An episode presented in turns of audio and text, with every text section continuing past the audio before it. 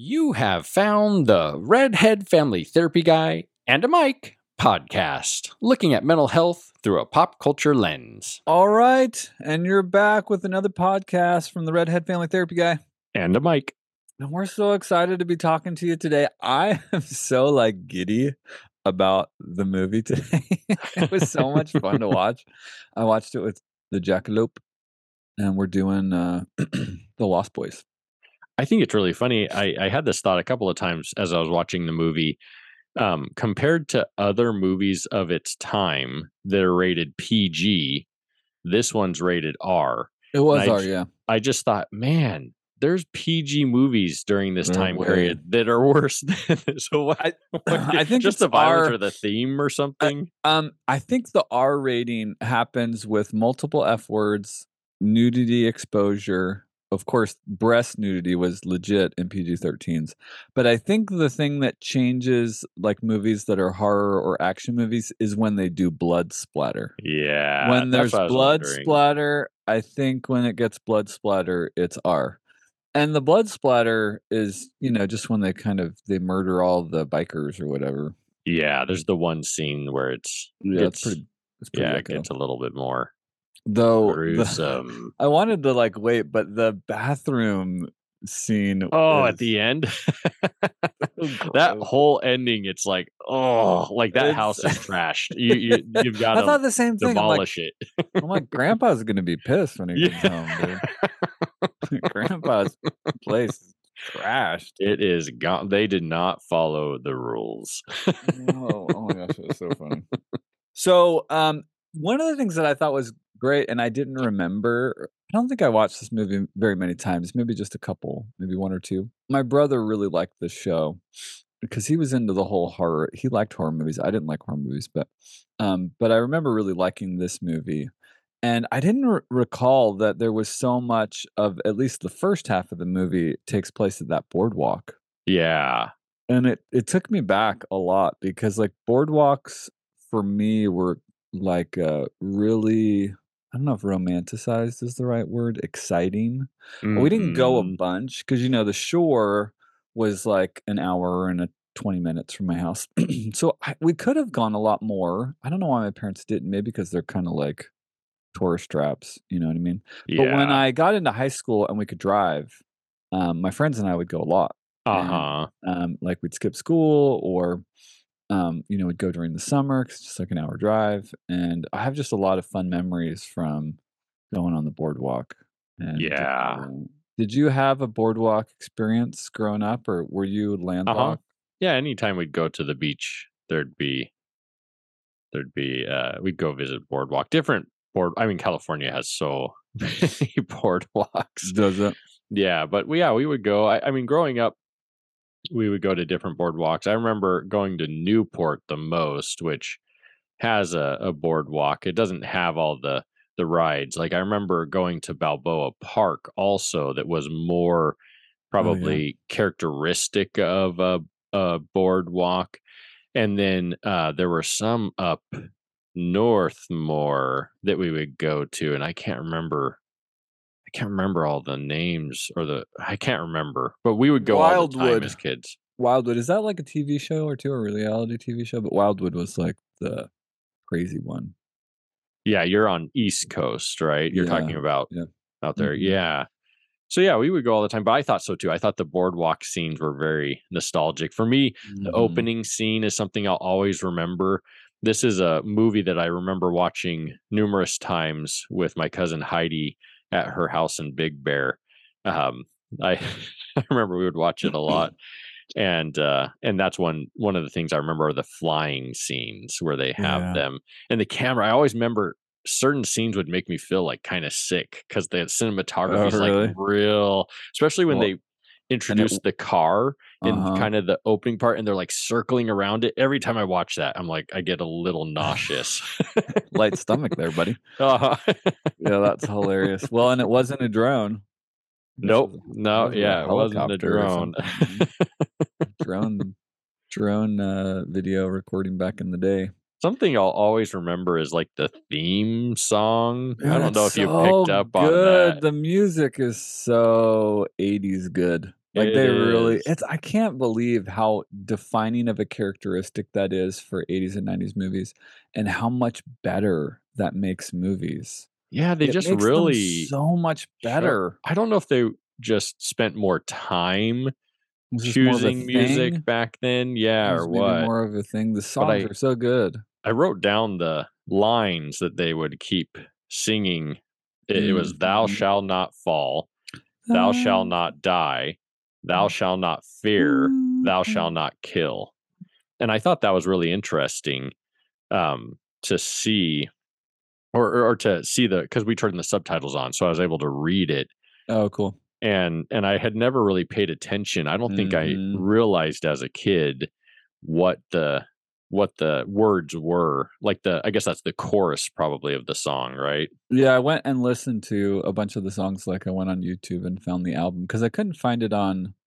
Didn't come up on Amazon Who sings it? Did did you find that Uh, I didn't information? I take I didn't even I try to look. look it up. Yeah, I can. I can look it up as we're chatting. Um, it was a bunch of various artists. I think.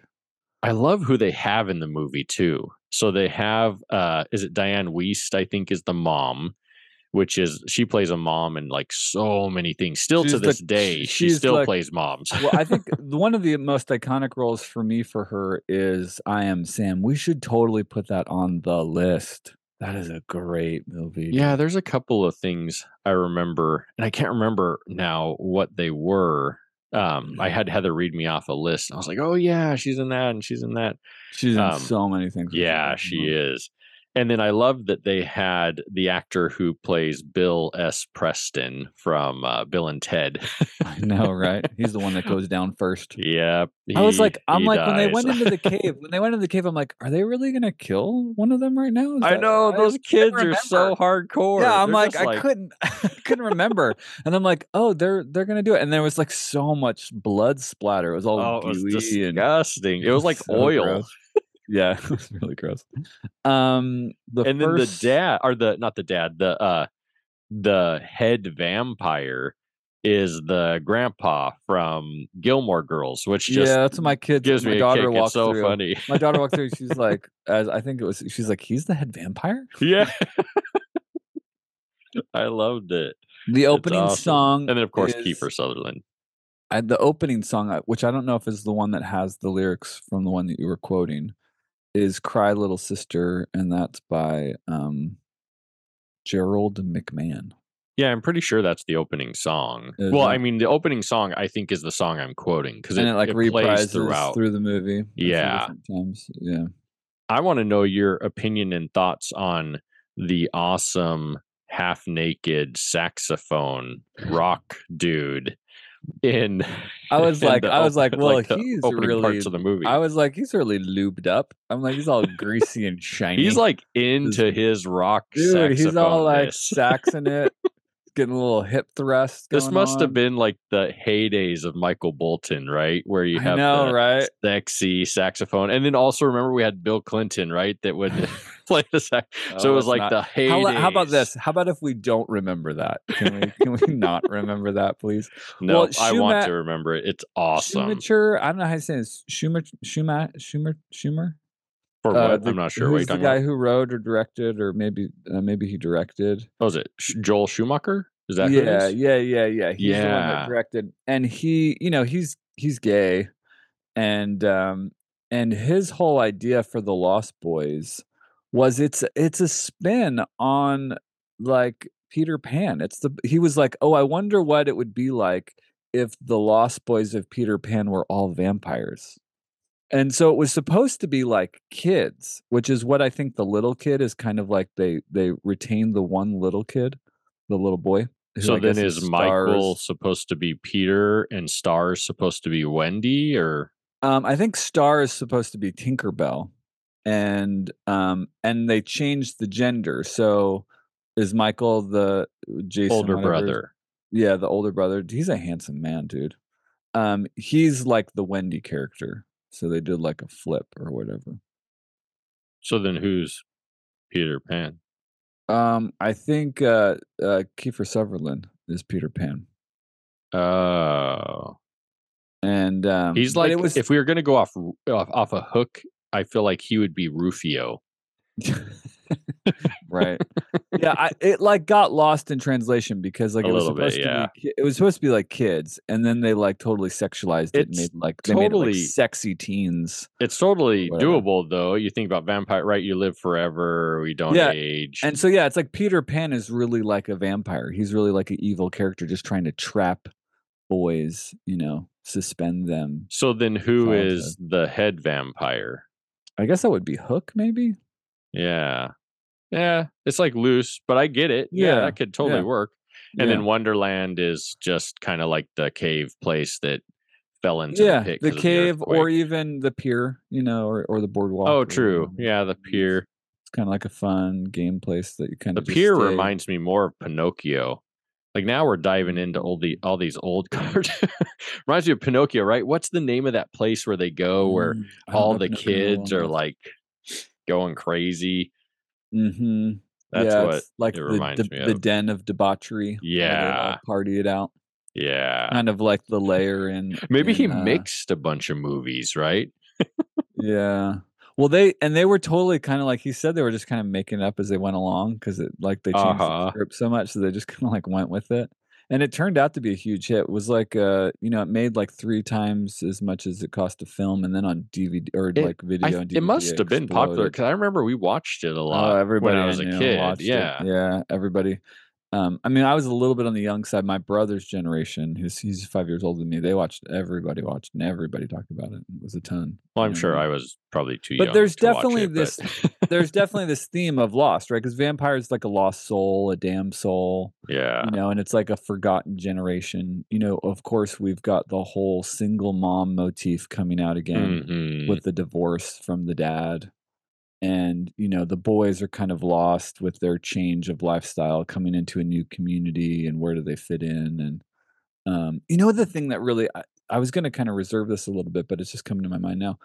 You know the thing that really struck me it was like oh i wonder if this is kind of a subconscious um tale of like teenage boys feeling the need to protect their moms from the blood sucking boyfriends right because like the Mhm. boyfriend you know puts on is all nice and everything but he's actually a vampire an abusive blood sucking vampire and the boys end up kind of you know protecting their mom from this of course i guess though the vanquisher of the foe is really grandpa you know Yeah. And he's like the he's like in Hook, the I lost my marbles lost boy. Oh yeah, yeah, yeah. Right? yeah. Sorry. Well, well, and I think no, off it's great. Peter Pan. I also think, um, I think he's a half blood too, right? Because he was drinking blood from the fridge, right, Grandpa? the grandpa? Oh, I don't know. I don't know if I ever even recognized. I noticed he he drank like the soda thing or something. Yeah, but I think it was blood.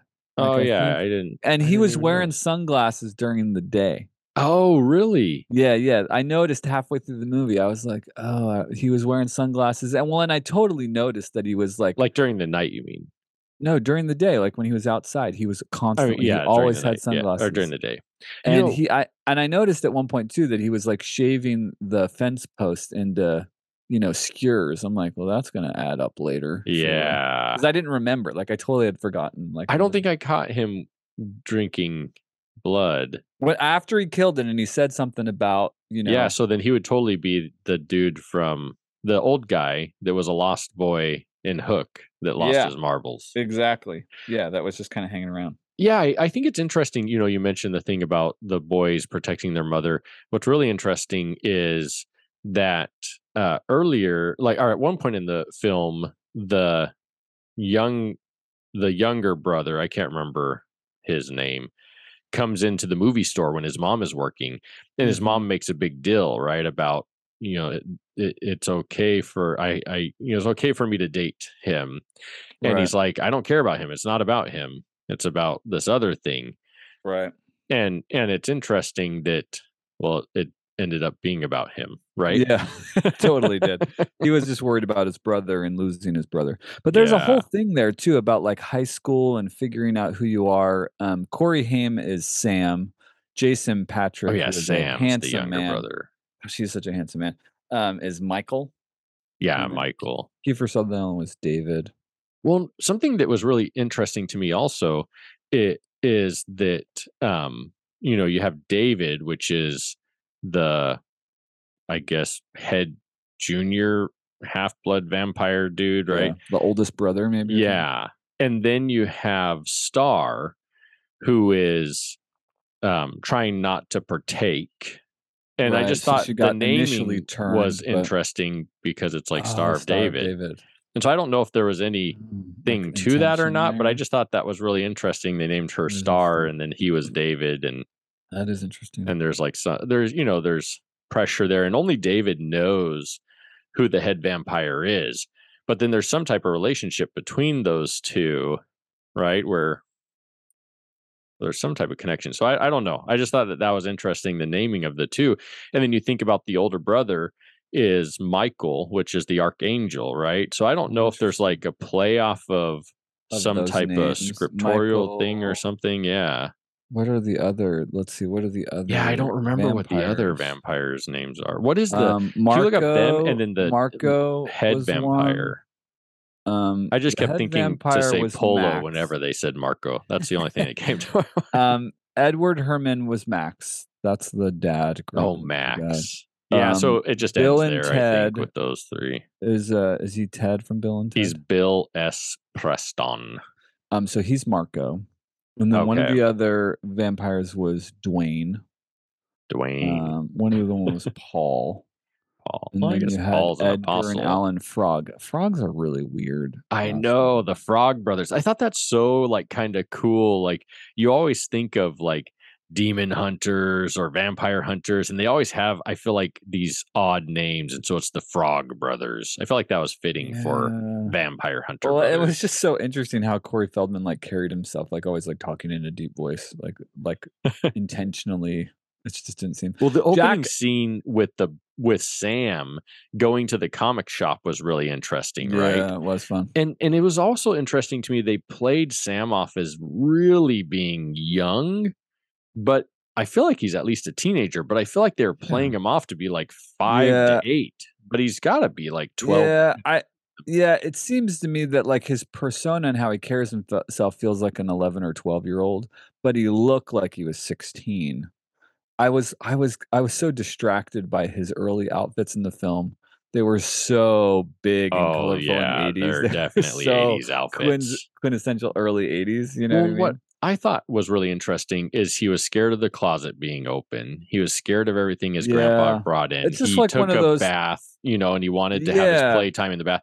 Like exactly. that seems younger than eleven or twelve yeah. to me. That seems like five to eight or nine or, or nine. Well, yeah, but it didn't. It didn't quite work. It was like that was, it was interesting. It was like that was the idea. It was like they needed an ET age kid. Is what they needed. They did, but then eh, the his friends, the Frog Brothers that he befriends, they seem all the same age, but yeah. those brothers act the age that they look, I feel like. And so exactly. it's really an interesting juxtaposition of those characters coming together, and especially how in the opening scenes in the comic shop, which the comic shop is funny too, because the parents are just always like yeah, wasted. Jack was really disturbed by that. He's like, "Are they dead?" Yeah, he like he's like they're like leaning each other on the glass. He's like, "Are they just like stoned out dead or are they dead? And there's something to that which is why the boys were so like determined to yeah you know, i don't know. fight They're back just, like, because their parents were killed by vampires or something like that. It was really strange. Well you know i think i think uh the feld i think corey feldman and corey haim were like only like 13 actually during the filming of the movie. Yeah that's that seems right. Yeah that's i remember reading something about that because there was this whole uh, what's his bucket the director said that after the saxophone scene at the hotel like things were insane he's like i won't say anything else but he's like the party scene was really crazy and he's like 13 year olds and the 18 year olds he's like i don't know he's like it probably wasn't good I still, like, not... I, I can't believe you don't have more to say about the saxophone scene. Like well, that it, blew my mind. As I think kid. it was, was just like, a little bit of, going on. I think it's just like a, I think there was a, actually. I think there was like a whole homoerotic kind of vibe to this movie because the the vampires aren't really interested in girls. Star's kind of there, and it's kind of suggested that you know Kiefer Sutherland's character has got a relationship, but I don't I don't think so. I think there was like this whole other theme, and people were well, asking. I don't know that the vampires are really interested I don't think they even get into that at all, like sexuality, it, besides between Star and Michael. Right, right. Well, that's well, and the, the mom and some of the Max. commentary I I read a couple websites and when I was looking at what people thought about the show, there was this whole idea of that the Lost Boys are kind of trying to induct uh, Michael into their you know gay lifestyle, you know, and and uh, bringing him in and poisoning. I mean, if it's and- if it's played off Peter Pan, it's just not a part of it, right? They're kids. Right. Well, but that's how the whole evolution happened. Like the guy that directed it was like, yeah, we totally made it sexy and all about kind of the coming of age. I mean, it's more subversive. It's not like in your face, but he's like that was the idea was for them to all be like really sexy, you know, intriguing kind of compelling teenagers, you know. But they're vampires. You don't want it's just a like you don't. Uh, what movie has vampires that aren't that Sexy. Yeah. yeah, you know what well, I it's mean. this. Well, it's this whole metaphor of like being inducted, right? It's like this rite of passage. You're innocent, and then you partake of, you know, this forbidden behavior that you're supposed to wait till you're an adult, and so you become lost, right? You become your soul gets lost by, you know, violating um, a standard, whether that's a religious standard or Which whether ha- that's, that's a what I- social standard. yeah, I see that with like with her, right? With Star and Michael, and then with the vampires, they're just like I don't see any sexuality. It's just they're vampires. Well, it's just I think it's just the mystique, it's the mystery, it's the induction, it's the invitation. you Yeah, know? And I think there was like there was suggestions around the whole like the drugging and then the playfulness and then like uh, the the metaphor was you know them kind of hanging on the bridge under the train and like letting go essentially like accepting and and jumping in was kind of the suggested metaphor of kind of being seduced into uh, this culture or this lifestyle or whatever you know, of being a vampire. or gay yeah Oh yeah, that I did not get any of that out of that. I, I think that's probably a stretch from my mind to even get to where you're going. But I think no i'm i'm sharing really- commentaries i read Yeah. that wasn't that's not Yeah, I don't Yeah. I don't follow that. But I think there's some really fun things that happen in the movie. Throughout the movie. I love some of the lines of the grandpa. But I'm wondering for you, what do you think are some of the bigger themes that you saw with this movie? I enjoyed the movie. It was fun. Um, Mhm. I'm not sure I really got themes out of it. So I'm curious for you, what themes did you see that would be meaning or purposeful to um like our mental health world? Yeah, I really think the idea of kind of losing yourself and losing your Mm. soul, right? There's this whole, you know, commentary on um how I mean to me one of the things like the 80s and was a big change, you know, it was a big change the breakdown of kind of the nuclear family. So I, I think that there is this whole idea of the family kind of being lost in one respect or the traditional nuclear family kind of being lost with the divorce and you know that that as a kid of divorce that you can really get lost you know and and when parents are you know if you've got a single parent working to try to pay for everything you know they're just providing so their attentiveness to kids can be mitigated because of stress and because of time. And so it's like those kids are off playing and getting lost into a dangerous world or getting inducted or pulled into a dangerous world. So I think there was a lot of commentary there in regards to, you know, is that bad or, you know, making that mm-hmm. permissive or exploring what that was and, you know, kind of thing- losing your soul, you know, Yeah. experimenting with drugs, you know, finding love or or at least experimentation of relationships, whether that's homo, you know, homo, homosexual or whether it's heterosexual. One thing that I found interesting on that part is, uh, and Heather made this comment. So E.T. and Lost Boys are a few years apart, and in Mhm. E.T., the mom is just leaving the kids at home. Like it's like, okay, let me, I got to go do this, or I got to go, do, like, like, Mhm. you know, they're just left there alone. Mhm. And then we jump to Lost Boys, and the mom is like uh overprotective of this teenage boy that she's like, okay, he can't be left at home. Someone needs to be watching him. Someone the needs to older be with she's him. all like, why aren't you there? yeah, Mhm. and, and he, you know, obviously Sam is way older than E.T. I can't remember the character's name. I can't mm. remember what his name I think was. in the script though, he I think you're right though. I think he was meant to really be younger. Well, and I think what's interesting about that is that we see from from you know this mom's perspective.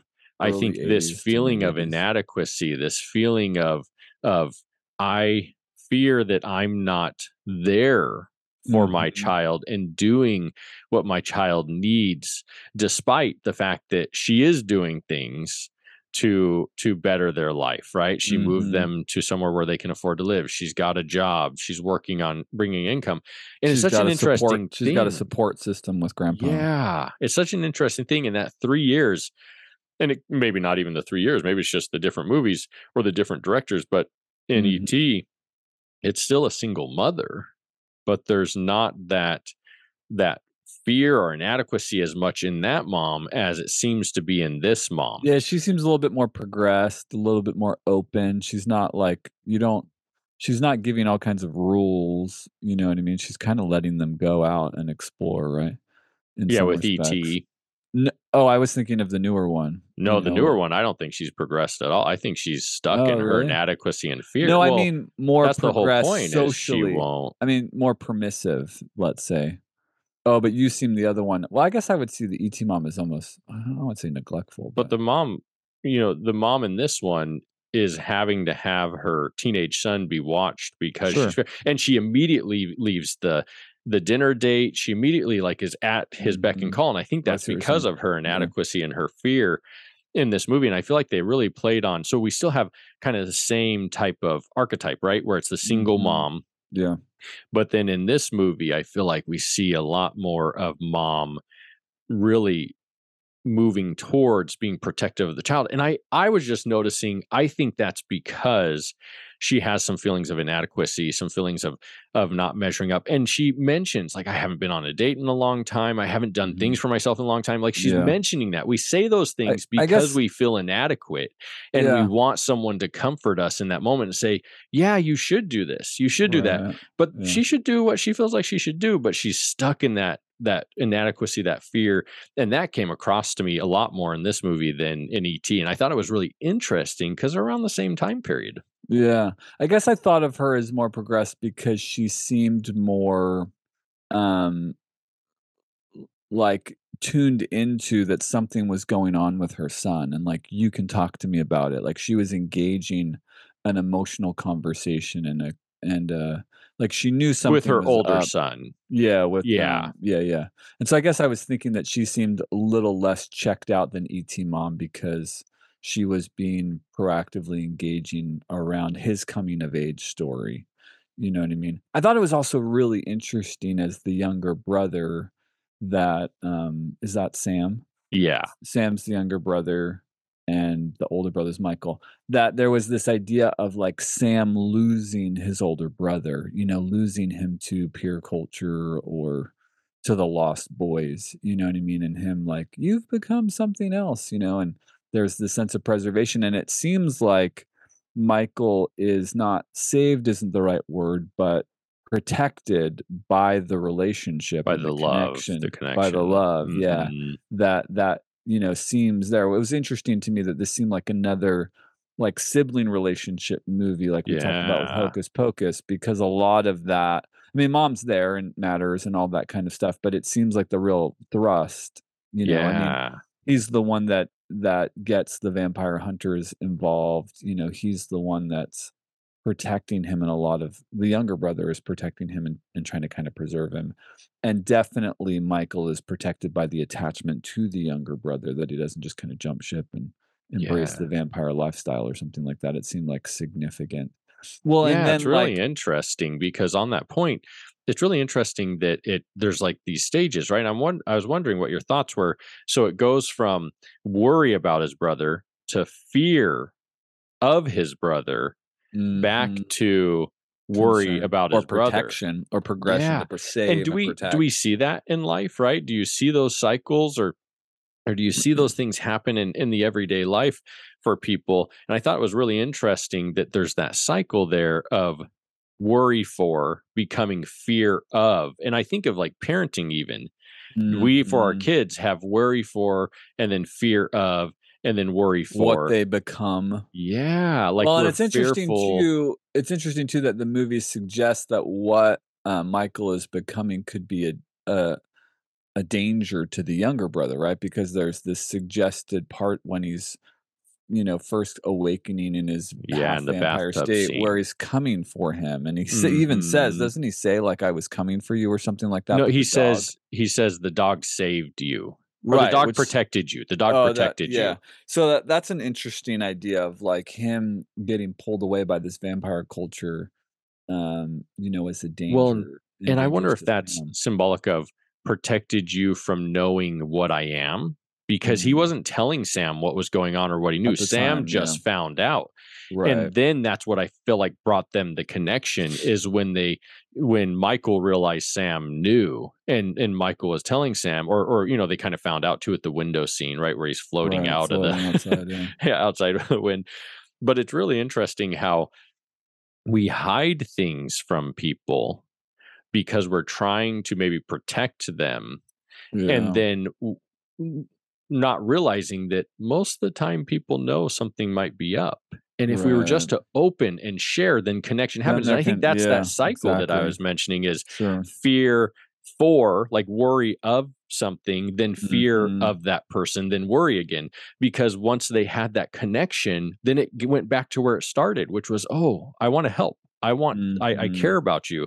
And when we don't share, when we're not open, or when we think the other person doesn't know, it creates it creates danger right and i think Mhm. that's what maybe that scene that bathroom scene can be symbolic of in our lives is the danger of not being open with someone that cares about us Yeah. not not connecting with them Yeah.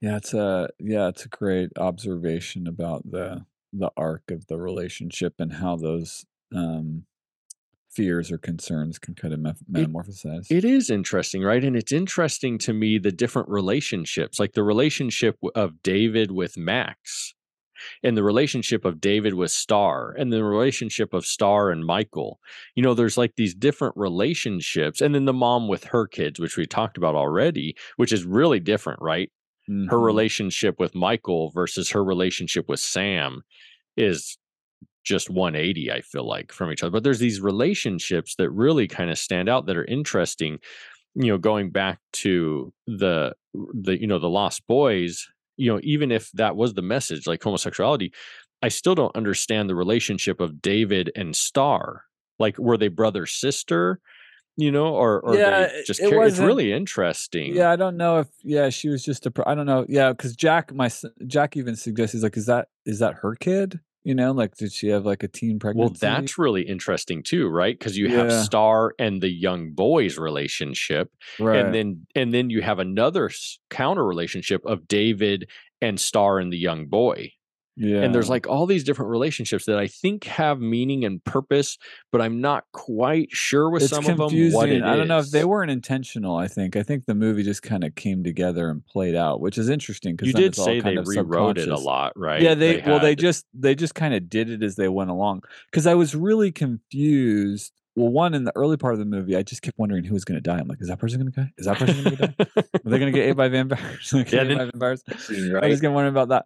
Um, so yeah, it, it, it's it, it it it's confusing because then it's like, um, what's his Michael or whatever, the older brother is drawn to Star, but then it's like, well, is Star with Keith you know, Kiefer Sutherland, which he's clearly not, right? Because he because because she says later that um Kiefer Sutherland said, you know, um the head that sorry, Star said that Kiefer Sutherland wanted you to be my first kill.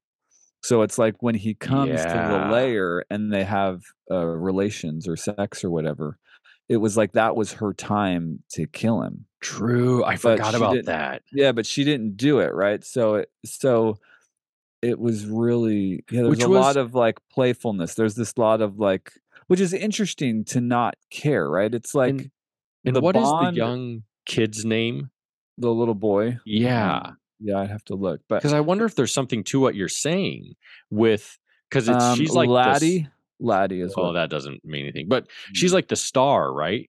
and and and she's kind of like that guiding star where she doesn't she's not partaking and she won't and Yeah, that she's seems a half blood, and so's the little boy. They're both half bloods, just like Michael was made by drinking Kiefer Sutherland's blood. and and david's kind of like not like what's going on why won't you do it doesn't she have commentary about that too like why aren't think you I think it's just part of that induction, right? It's like well, the thing that's really fascinating to me about the Lost Boy crew, and this is always interesting to me with evil in movies. You know, it's like there's this real there's this there's this lack of commitment to relationship, right? Which is part of the reason why they're evil because there's not attachment. So you're just an object to be used.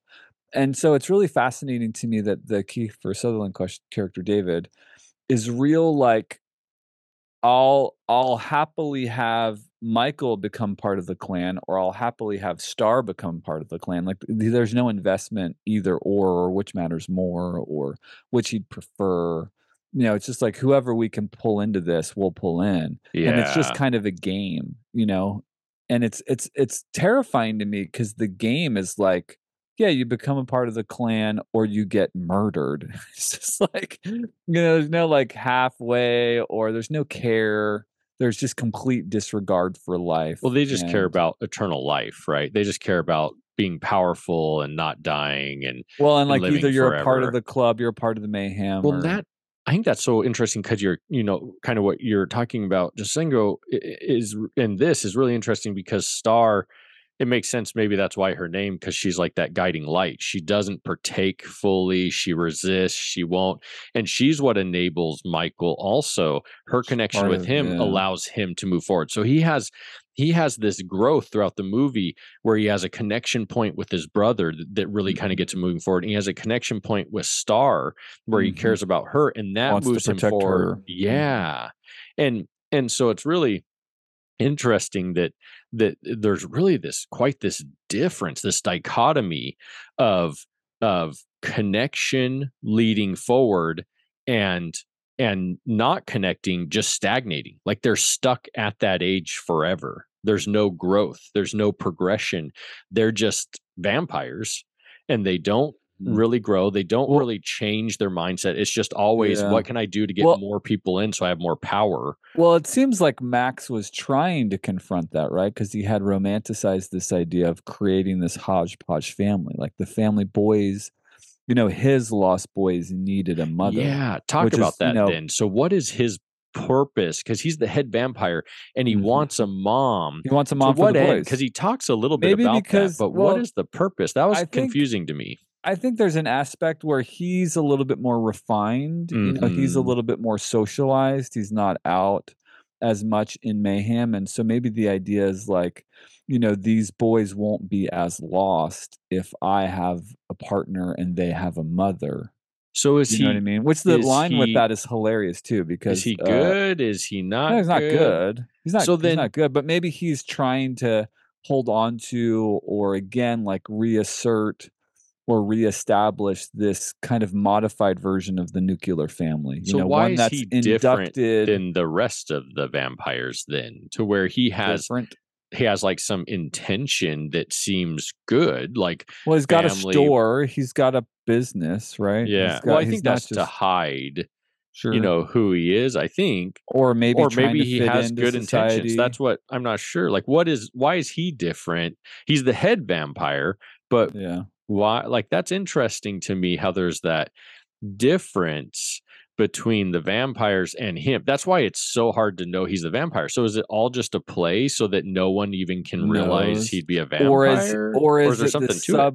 or is there like the subconscious need to kind of have normalcy you know it's like you know if you're a if you're suspended in a murderous vampire lifestyle it's a certain kind of prison right because there's no progression. Which is a great And so- point. which so you know maybe there's this hope or like if i can seduce a mother and bring her into the family we can have some kind of progression versus you know what we that's are a great point because that's where it's kind of confusing to me because the lost boys represent stuckness to me like they don't progress. They just have one focus, and that is to build, yeah, to build their ability to continue to stay where they're at forever. Mhm. But then the Max character seems to have a different Well, he's like a grown up, right? They're you know, they're they're the metaphor of just the rowdy teenagers and he's kind of the matured father figure that's gotten past that, let's say. I love the line that uh that Frog, the one of the Frog brothers says that like, "Oh, that's great, a blood-sucking Brady bunch." you know, yeah, that was awesome. I think it was uh, uh, Feldman that said it. Uh, uh, Yeah, Corey Feldman, I think, said that line, and it was really funny. yeah, yeah, yeah. It was hilariously placed at that. Another funny line from that I loved in the movie was the grandpa when he's when he gets the Reader Digest, and it's like he's like, you'll notice sometimes a little bit, and you know how they had those stickers, they had like the address on them or whatever on the Mhm. magazine. He's like, Mhm. this will come up a little bit, but don't pull it because if you pull it, it'll rip it. And then he's and then the the uh, uh Sam, I think, is like, well, do you where's your TV at? And he's like, well, I don't need a TV.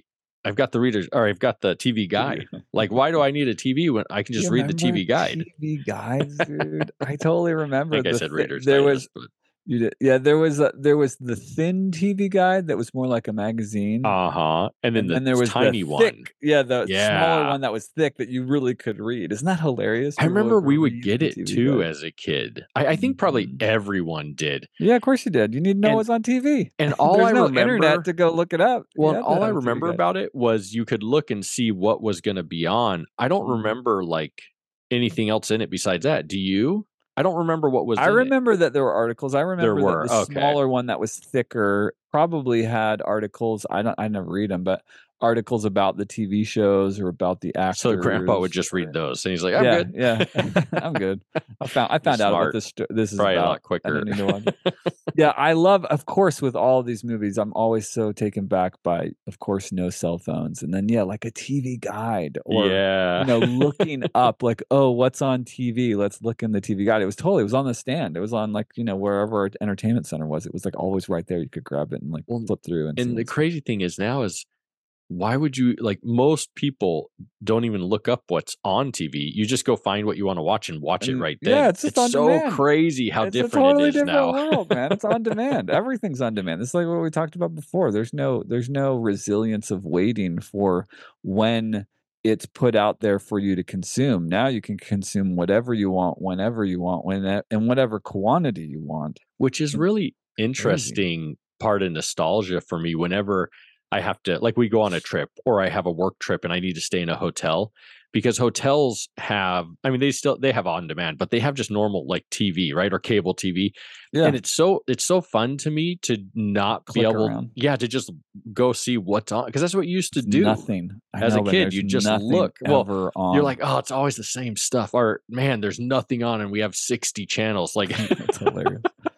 Or isn't that the worst when you you get the you- you'll be clicking and you just catch commercial on every oh yeah worst. it's like they well, that was always the worst about watching TV with a sibling, like whoever got the remote, Oh, because you'd yeah. never watch a commercial. Like you'd flip channels, you'd flip to another channel. The best was when there'd be a sporting event on and you wanted to watch a show because you'd be watching a show and you'd go to the sporting event when the show was on commercial. But yeah, it seemed like they got the wiser and they did a lot of the the commercial Oh, breaks about drive- the same time. It would drive me nuts. clicked. Like my dad was commercial. hardcore about that. Like if it went to commercial, he'd switch to see what else is on. And I would get so frustrated because then he'd find something and then we'd watch that till it went to commercial. And then he then I'd be like, well, go back to my show. And then we go back to my show and and, it it's was, on like, already- commercial again. And I'm like, yeah, "Ah." dang it, or you missed it. Yeah, it was a very complicated. There was a lot of stress and conflict Yes. in the families around Yeah. how all that went down. That's what built Yeah, our, especially our if you're powers of watching a resilience as children. yeah, especially if you're watching a show, you don't want to miss anything. You know what I mean? Like, so then Oh, you ah, would just leave it. Just I can Or remember. you'd use your VCR and tape it, right? Right. Y- but I can you- you do that. remember I can remember my mom going, just leave it. Just leave it. Like, she Yes. don't miss anything. Yes. It's like Family Ties is coming back on and I need to see what happens after Because how many shows would give you hangers before the commercial It's break? so cool because now, I mean, it doesn't even matter. Like my girls could care less because when we tell them, "Hey, turn off the TV," they're like, "Okay," because they just pause it and then come Yeah, back right where they were later. left off. Go like watch the then, whole It's like binge the whole video games. Remember playing? I remember playing save. Mario Brothers, and I was so There excited. was no save. You would just leave it you would just turn the TV off and leave the Nintendo on. Oh, It was it was stressful though because it could get reset by accident. It My could get reset, unplug or it, if you're not careful about where you stop, like if you don't stop Yeah. in between, the or you, right spot. you could die. Yeah, I can remember. Or there were some of the games that you couldn't save your progress. Maybe it was Super Mario 3D that I started doing that because isn't isn't Super Mario 3D? That's the one I think where you go to different levels. Where Mario Brothers, I think you just automatically start at a new level. So maybe Right. it was well, maybe it was game would like Mario. auto save what worlds you'd already beaten. Yeah, was that All right. three? I don't remember. All right, so I have a question just about the vampires, like vampires in general. Oh man, Because I was like, I was like, what do you make of the whole like that if the head vampire is killed and you're only halfway that you're delivered? Like, what's that about? And then like I'm always like, and I haven't ever deep deep dived into vampires and metaphors of vampires. Like, what is the stake all about? Like, why does a wood stake kill a vampire? There's just so much blood, man. When that one vampire got doused in the bathtub of holy water, oh, it's baptized. disgusting. It's so gross. It like comes out of the sink. Of the pipes are everywhere. The pipes in the kitchen are blowing up everywhere. It was so Uh-huh. goopy and oozy and gross. But I but don't what know do if you it's just because they're filled with blood, right? Because they've consumed ate so much, blood like or something. The release, the release Yeah. of all the the mayhem that I don't they- know the stake thing, but I think it's supposed to be like a stake through the heart. So maybe Yeah, but what is why is a wooden stake through the heart kill a vampire? Like what I don't that? know, but it's not just that, right? There's other things like the holy water, and then there's also like, isn't holy water just, silver like, or is that them. werewolves where silver Bullets, silver yeah. bullet will work Yeah. for werewolf? I, I'm Yeah. not quite 100 percent on those things, So no no thoughts on what that's about or what the not why being like released why it's from the wood. I mean, yeah, like the there a holy water is characteristic, right, of like redemption of the savior of jesus christ right and and i would think a wooden stake might be symbolic of that also like, he was natural. well well i mean but he was crucified right on on a Oh, wooden cross so i oh, wonder if that's maybe oh, symbolic it's of being that subdued. i wonder if it's like killed. religious symbolism is killing the evil right? and that's why it's holy vexed. water or a wood stake or you know they'll do the cross right they're supposed to be cross I don't know why garlic. I'm not sure if there's some symbology religiously with garlic, or not. I don't know. garlic is a holy herb. Oh, is it? So it, it's probably Totally all. joking. Well, no, let's go with it. Yeah, you're right, John. It's it's just got to be the holiness stuff, It's right? So delicious and holy. I mean, I Heavenly. almost worship garlic. It's so delicious. I mean, Let's what's real. better than garlic Yes. butter? Come on. I mean, honey butter maybe, but garlic. no, butter honey is- butter is definitely better than garlic, but garlic is really good in in the right quantities because you can get too much. Oh, like in the movie, right, it. where Max Yeah. gets just the the pure garlic, that would be rough. That would be Mhm. hard. I've And his over- breath, man, I've- it would be oh potent for a long time. Yeah. So, what about the half blood scenario? Yeah, and, it's interesting. And killing the patriarchal vampire frees you from your dissension into full vampirehood. It's a really fascinating idea too. That you don't really become fully inducted until you murder yourself. I feel like that might be a little different than other vampire movies that I've seen. So I'm not really sure kind of what this take is. Yeah, you're you've and it's Does really interesting. They just bring something? David's drink David's blood, and that makes you a half vampire. Well, didn't he say something like that? Like where it's like your blood is in my veins, and he's like, "Well, my blood's in my veins too." There's something to that to the Yeah. whole family thing, like the family thing, like being pulled into the Lost Boys or remaining tied to your blood. You know, your family. It's like, do you betray your family and become lost to it, or do you stay connected? Like, what blood is in your veins? Is your Yeah. family blood in your veins, or do you accept the blood?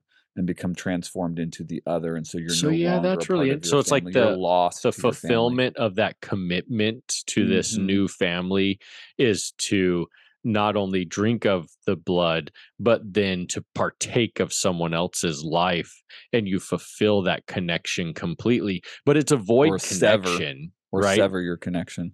Yeah, well, you sever your, your connection right from your Your fam, your family, actual yeah. family, and join this new family. But I feel like it's it's a void connect. Like I don't feel like there's a lot to it. The only one that shows I feel like really real emotion is is David when Marko is killed. You you see He he's upset, and I wasn't sure about this. So David chases Sam, and he gets his hand burned because the sun's coming up or whatever. Remember Uh-huh. that part where he's Yes. grabbing his leg? And they and then he has a the tear.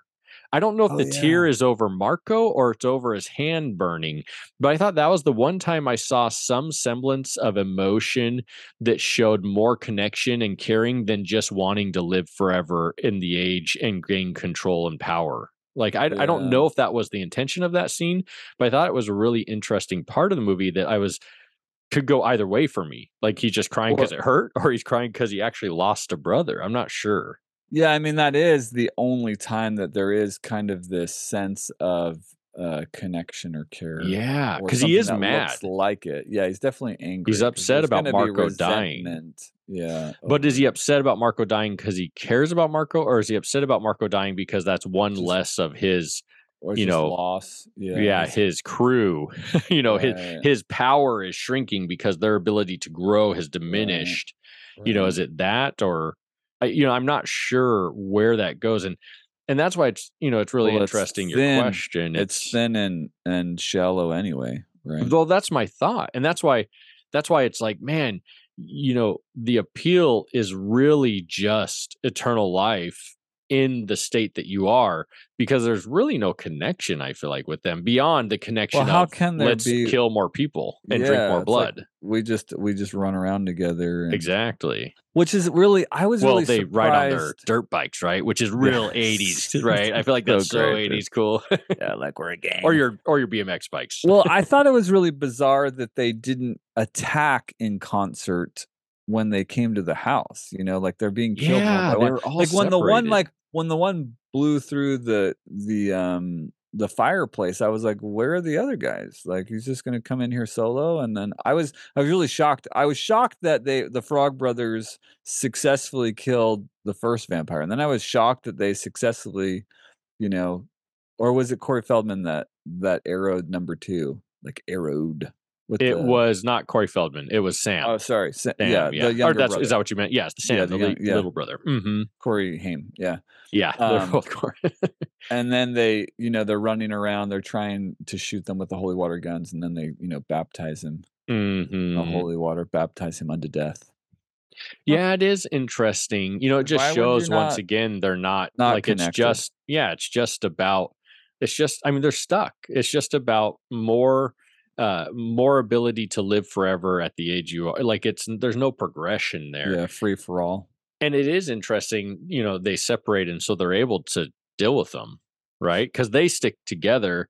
I mean for the most part. I mean it, uh, uh Sam and um Michael gets separated yeah the the frog brothers stick together they're really they're like of the whole movie yeah. they are like yeah they're, They're like glued. super connected which Well, is so funny be, funny 'cause their because yeah they don't have cracked out. exactly their parents yeah, are cracked out at the you know at the at the comic not present but yeah i don't yeah that kind of it's interesting because the whole thing is kind of about like growing our uh pack right growing growing our or becoming lost to the family our crew yeah and and yet it seems like they're together in everything except for when they attack the house and i wonder if that just played out that way for the, The purpose movie. of the movie moving along and then being able to take Yeah. them out because like know. how could you you couldn't deal with them all at once i mean like come on seriously i i would i would think not like if this were real life I, then Yeah. they're that powerful and they can fly i'm like i well they know took out the freaking biker crew partying on the beach dude. yeah well i mean you all- could shoot them and you could do whatever you have to use a stake or you have to Right. use holy water and not just some holy water you have to s- immerse them Yeah, he got baptized. stuck yeah he got baptized unto death. It didn't work for him though man. That was so gross. Disgusting so grody. But it was interesting because it was a combo right? They did the Mhm. holy water and the garlic. So maybe that's Right. what the key was. You got to combo up those holinesses to kill the vampire. Yeah and it was the dog that like got him back in there right? Like Yeah. to get out I was even- dog. Every time I see the movie, I, I I don't remember the dog doing that, and I ev- even this time I was like, push him in, and then the dog jumps up and pushes. I'm like, oh okay, man's best friend It's there for you when you yeah, it. the dog was awesome. I wonder whatever happened to Max's dog because Oh, Max didn't come home. So the dog's just like some what do they call it? The beasts of hell or something? Remember in the comic oh, they yeah, yeah, it was like uh, a he- protector. A- yeah. And Jack was really confused because Jack was like, "Oh, I thought that like the wolves were the mortal enemy of uh vampires." But I think I don't know if what was protecting the vampire lair was a wolf. I think it was like something else, like a modified wolf, maybe. well the dog you mean like the white dog that was Max's Yeah, protector. dog? Yeah, I think it it was more of a it's not a werewolf, right? Right. And so I think maybe there's a difference between a werewolf. Maybe he's been fed dog. that Max's blood. Yeah, so he's yeah, a they have him half- drink.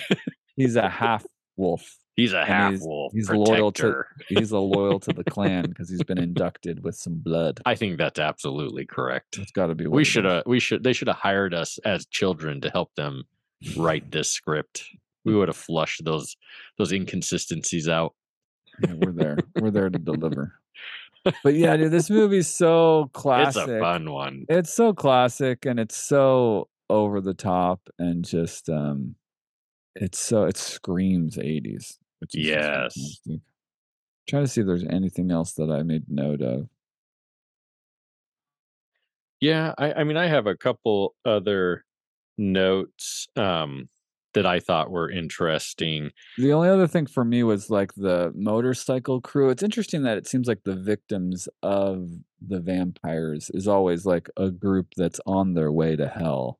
So it's like they can be dispatched. you know? Mostly, except for like the the cop and the security guard, I don't That's feel like true. they did anything besides try to stop confront. them. Yeah, they yeah. them. It's like, oh, and so it's almost like those juxtapositions right are those two differences where it's one is those that are evil and then one it's those that are trying to To to stand in the way me. so it's mm-hmm. like the evil and the righteous i don't know if that was intentional or they just did that Yeah. to move the movie along what was um, the other thing that came up for you?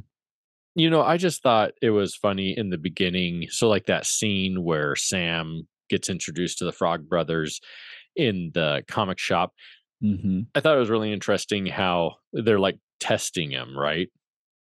They're confronting him, trying to figure out, you know, what's going on, and then he he plays up to this real powerful, you know, or, or this real knowledgeable guy, and that's not quite enough, right? Because it still takes time to develop.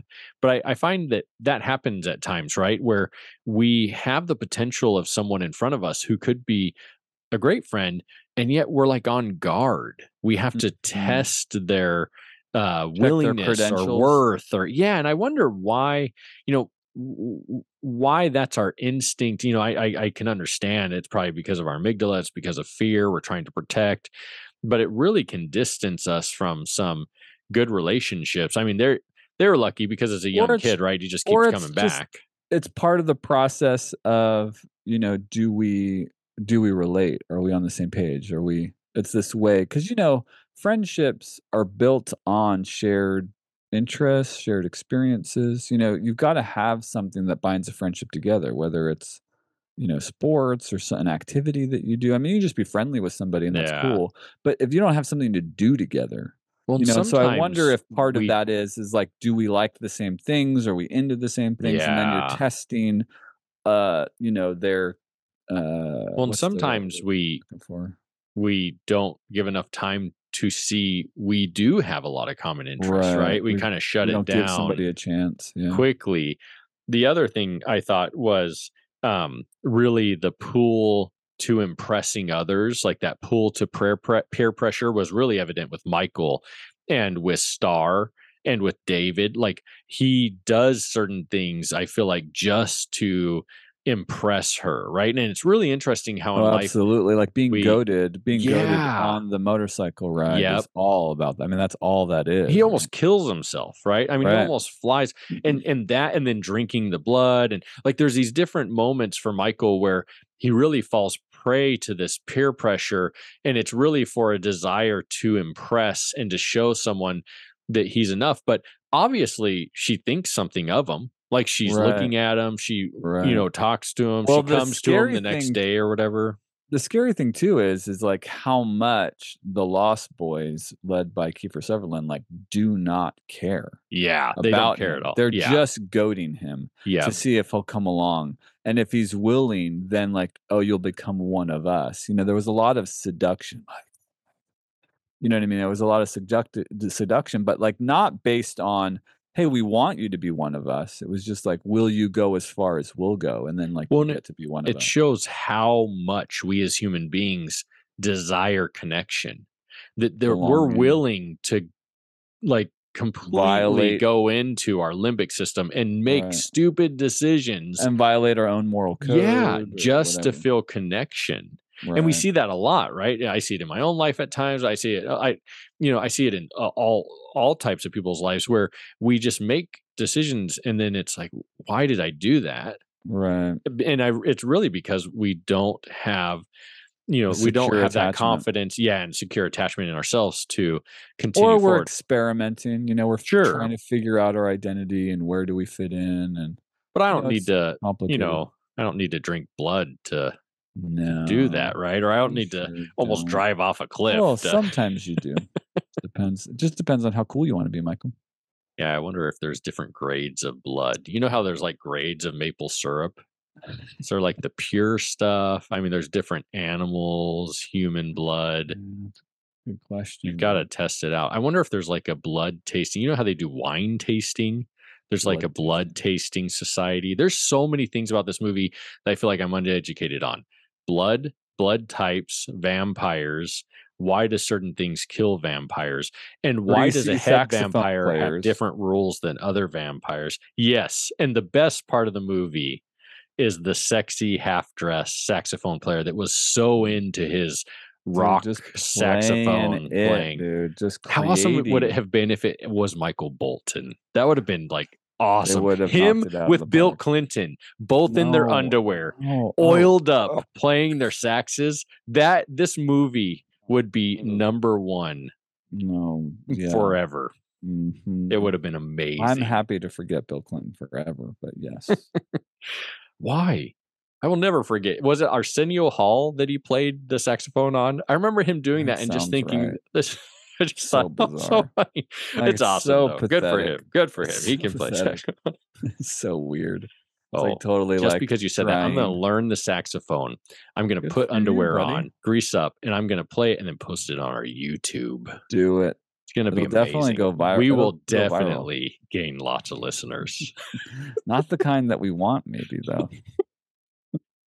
I thought it was a fun movie. I, I remember it's a it's just fun. It was nostalgic too. I remember watching it as a kid a lot. I haven't seen it in probably 20 great years or more. commentary on the changing dynamics around family and coming of age, and figuring out who you are and where do your loyalties lie. It was Yeah. Lots of fun ones.